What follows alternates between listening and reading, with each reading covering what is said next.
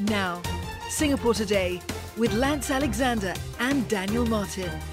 We all heard about at the budget, right? Deputy Prime Minister and Finance Minister Lawrence Wong announcing Singapore's plans to upgrade its nationwide broadband network to speeds of up to 10 gigabits Wow. per second by 2030. But it's not just because people need to play game and download email.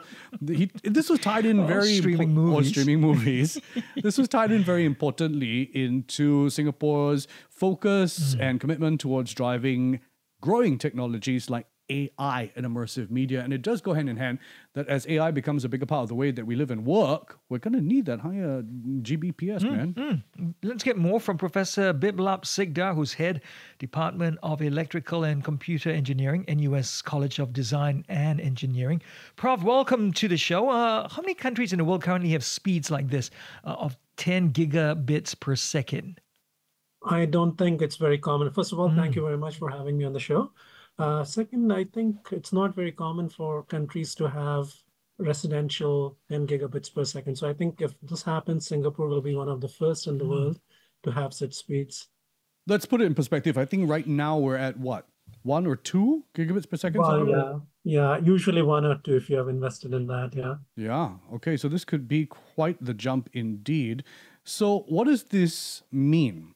If Singapore pushes ahead to have broadband speeds of up to 10 gigabits per second, what is the implication here? Is this about the Internet of Things? Is this about the growth of AI? What is it? I think it's a mix of all of this. So it does impact how we embrace the Internet of Things to make our world a little bit more smarter. It impacts entertainment in terms of uh, video and so on.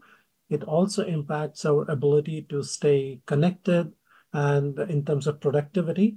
And increasingly, as we see AI being uh, you know adopted across whether it's your day-to-day work, whether it's uh, you know research, having such speeds, having the ability to uh, you know download immediately or act on data as soon as it is generated will play an important role. So I think it's the competitive edge that Singapore economy will have as a result of this connectivity. Yeah, so it's going to be fantastic for our economy because we're investing in our infrastructure. So this will be a huge pull factors for people who want to invest in Singapore, especially if they're looking at AI or autonomous machines, because they're all going to be big, big players in our everyday lives uh, in in the next few years. That's absolutely correct. And you know, usually with, with AI, we say you know garbage in, garbage out. So so the quality of AI really depends on the data and the ability to get data to the models as quickly as possible and in as large volumes as possible. So having this kind of an infrastructure will allow us to be a big major player in the area. But of course, it's not going to happen overnight. It's going to take a little while for, I mean, in back end infrastructure has to happen and things like that has to happen. This is, it's, it's a, it's a long term investment. Yeah, Prof? Uh, that's correct. Uh, in general, you know, this this requires a lot of a lot of investment, and much of the, I guess, uh, the groundwork and the expenses come in terms of laying the fiber. So one good thing about that is most of the Singaporean uh, residences, as well as our office complexes, already have fibers installed. And you know, when, when we usually install the fibers, not all of them are turned on. So we, we have something called dark fibers. So my guess is that uh, in this case, we'll be able to turn them on. But then it also requires additional investment in terms of routers, in terms of access points, optical connectors, and so on. So there's still a significant amount of investment that needs to be done. Even though we are current, okay, look, I'm looking at, for example, one of the IP uh, the telcos in Singapore. There's a one gigabyte plan, there's a two gigabyte plan as well. So we mm-hmm. offer up to two Gbps right now in Singapore, mm-hmm. at least with one telco provider. I'll check the other two later as well. Mm-hmm. Even with those speeds already in place, it would still mean a lot more back end investment to get it up to 10. Uh, That's correct. That it would still need a, sizable amount of investment. I think a majority of that is done, but still size- sizable investment still requires to be done. Okay, so when you talk about that, because you were talking about you know laying down the fibers and all that, we already have them uh, on our uh, underneath our roads and coming into our homes and offices and industries. So, do you think there will be a need to change these fibers some more to to cater for these 10 gigabits per second? Uh, no, not we don't have to change them, but it's a question of whether their capacity is enough. So if I upgrade a whole HDB complex to 10 Gbps and everybody is subscribing to that, in that case, our existing fibers that we have laid may or may not be sufficient. And in that case, we may have to lay additional ones. Oh, I see. Okay. Now, this kind of infrastructural change, would it result in a cost change mm. for us, the consumer? You think we'd be investing eventually in, I guess, new routers and and maybe paying more for this as well? Yeah. So it is potentially there, there's there's a chance that there'll be a little bit of investment that needs to be done. But I think by the time uh, you know two three years down the line when this comes up, uh, the cost of hardware keeps decreasing every year. So I don't think from a consumer's point of view, there would be a significant difference. But of course, when you're getting higher data rates and so on, you do expect to pay some kind of a premium. Okay, let's crystal ball gaze a bit. Can you tell us how will sectors like education and healthcare and manufacturing will change with this sort of speed? Yeah. So with education, for example, we are already considering things like blended learning, where you may want to watch videos before the actual classroom, and the classroom time is more towards interacting with your peers, problem solving, collaborative work, and so on. So having higher data rates, of course, helps you with that. Uh, in terms of healthcare, this enables applications such as telemedicine, right? You can do consultations from home, and it's not jarry, uh, you know, grainy videos that you're watching. You can do things. You can also do things like haptics, where you would be able to touch and feel, and, and doctors may be able to kind of sense how, how your muscles are and your orientation is and in your body. So all these kinds of futuristic applications require much higher data rates. So those will be enabled. For, and, and sorry, you're, you're manufacturing as well. Yeah, manufacturing mm. as well. So the ability to, uh, you know, the, a new big thing is is a digital twin. So where we have uh, simulation models of very, very fine and accurate simulation models of your real world. For example, the entire port. I would know very, very uh, with minute detail where exactly every container is, where every vehicle is. So we simulate them in real time and then use that to control our factories, our facilities.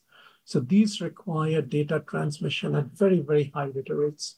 So these will all be facilitated, and, and the move towards the next generation of industries would uh, would would be dependent on the mm. on our uh, possession of such uh, high speed infrastructure. Mm. This is about future proofing ourselves in a way, isn't it? This is exactly it's more exactly. than we need right now, but it's about the right. future developments, isn't it? It's about the future. We are future proofing ourselves and when and when as and when such applications become more and more common, we will be up at the very forefront and we'll be the first adopters and have the advantage there. Okay, so if we are the first adopters and we have the advantage there, what happens then if there's another country where we're talking to um, that's got a slower speed, a much slower speed? What happens then? You know, we've got this fast going speed, they've got a slower speed we need everyone to jump on board this, don't Are we? Thinking about overseas Zoom interviews. yeah, yeah, yeah. I'm thinking about that as well. You know, just, but this just hospital like talking to that hospital, yeah, this port talking yeah, to that exactly. hospital. Exactly. Yeah. In, in case you know we, we want to have this synergy with other countries as well. If they're on a lower speed and we're on a higher speed, there's going to be this disconnect. How are we going to rectify all this? Yeah. So it so I think in that case, what would happen is for us, it won't have much of an effect for our industries, our own people, because we can access the data quick enough. Mm-hmm. It's the facilities on, let's say, the third can third party countries or the other countries who would have some some kind of an issue. So within Singapore, it will not affect us. It may kind of slow us down in exporting our solutions to some of these countries, but I think with time they will also catch up. Yeah. Okay, let's talk a little bit about the real experience of utilizing the speeds because one of our listeners uh. WhatsApped across and said, Are you sure we're even getting one or two Gbps now? Hmm. Have you uh, measured and checked in your home to see how often you get one Gbps? So it's one thing for the I, the telco provider to say that they're providing this, but the experience within the household might be another. Of course, those are factors of many things, including the time of day, the devices that you've got, your modem. So there are, uh, whether there's concrete walls in the way and things like that, hmm. there are things in play. So can you help us for the benefit of this listener? Can you explain the difference between what is being being offered versus what you will experience? So I think in this case, this is my guess that the the user is not getting one Gbps because they're using Wi-Fi in their home. That cuts it down by fifty percent, something like that, right? Straight away. Much, much more than that. I think currently our Wi-Fi would give you hundred MB, like a one tenth of one Gbps at best. Mm-hmm. So if you are using Wi-Fi at home, you're not going to get that. So if you really, if you have invested in a 1 Gbps link to your home and you want to use that, so currently your the way you want to do it is you connect your computers to your uh, router using something called an Ethernet cable. That's going to give you 1 Gbps. But Wi-Fi, no. Yes. So the minute you plug into a Wi-Fi and you transmit, and your whole house is on Wi-Fi, that's it. It just drops That's it. by fifty. So it doesn't 60%. matter, you know, you're you're connected to a highway or not, but your neighborhood road is just one lane. But if it's a hard line into the land point, Then you're okay. You should be okay. so how do we rectify this and make sure that with the 10 Gbps this doesn't happen as well? That that's correct. So I think what would happen is so we're talking 10 Gbps, but that's going to happen in a few few years, let's say. So Wi-Fi is also not going to be sleeping. So we are also coming up with the newer versions of Wi-Fi, such as Wi-Fi 7 and one Wi-Fi 8. At that time, the data rates of Wi-Fi will also jump by orders of magnitude, and that version of Wi-Fi would be able to give you like gi- gigabits kind of speed. Prof, what are you most excited when we talk about 10 gigabits per second? What what really gets you like flying in terms of gosh, this sort of speed available for us here in Singapore? Yeah. So I I look at it more from the point of data and the ability to control things in real time. Mm, So I think the ability, the, the the whole notion that there'll be autonomous cars that will be running around Yeah. at high speeds without accident, providing us with these kinds of uh, you know conveniences, and behind all of this, there's a high speed network. So that's to me is the most exciting part. Yeah, I can see entertainment being a big, big player when you have Yes. speeds like this. I'm going to be wearing my Apple Vision Pros Yeah, when they launch in exact- Singapore. exactly, exactly. I'll be People will be- waving my hands Yeah, around you- like Minority Report at home. you won't you won't have to go for any football games anymore. You can bring the football right. game to That's your the first thing you think about football. Football. That's it. Or, or, or being at the Olympics, you know, you can actually People be are going to be doing remote surgeries in a hospital with Yeah, virtual reality, but you're thinking about football. I'm thinking about football. What can I say? I'm a sports guy. Love it. So I enjoy that sort of aspect as well. You know, you can do so many things and pretend that you're actually there. Yeah. You can have a relative in a in another part of Singapore or a friend in another part. You don't have to just like what's happening with Meta as well. But it, it's going to be just like that. You can actually see this person right in front of you. Actually, speaking of, the other big innovation that was Hmm. mentioned in line with this was the development of AI. Yeah. Does artificial intelligence, Prof, require such high data transfer speeds? Uh, so there are different kinds of AI models. There are some that you train and then that's it, you just live with it. For those you may not need, but then for many of our applications, we want to be able to learn on the fly. So I may have trained a model, but then that's on old data. As and when new data comes in, I want to update my model. That gives me the most up-to-date experience from my AI model. For those, we definitely need such high data rates because just like the human brain, it's not like what I've learned in my high school and then I'm done. I continue hmm. continue to learn every day. So AI models also need to be updated every day or every minute or every second. So in those cases, you definitely need to con- continue to train your model and you need the high data rates. Right. Do you know- think this is going to help us work from home, like in a different way? Yeah. Yeah. Yes, yes, absolutely. I think uh, you know uh, right now I'm talking to you over a network. Yes. So so hopefully uh, you know th- this is in some sense a work, I guess. Uh, it will definitely facilitate work from home and the quality of work that you can do from home. It will definitely impact that. Yeah, you know what? I'm, I'm thinking about what you just said as well, Daniel. You know, talking about surgeries. Can you imagine a surgeon being at home? There's an emergency, and all he needs to do is wear these gloves, and he's doing the the operation from yeah remotely Robotic from assisted yeah, surgery. Yeah, exactly. So the patient is at A and E or in a theater, and the doctor or the surgeon is in his home.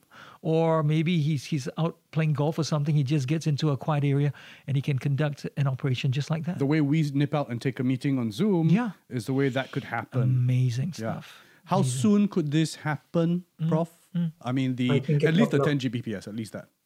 Oh, that I think a couple of years should be good enough.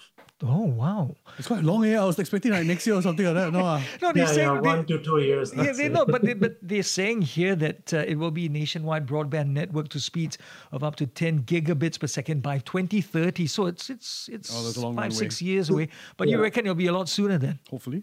I, so technically, it would Hmm. be possible. There are, of course, deployment issues and so on, which uh, because of human factors and regulations. But techno technology wise, uh, we should be.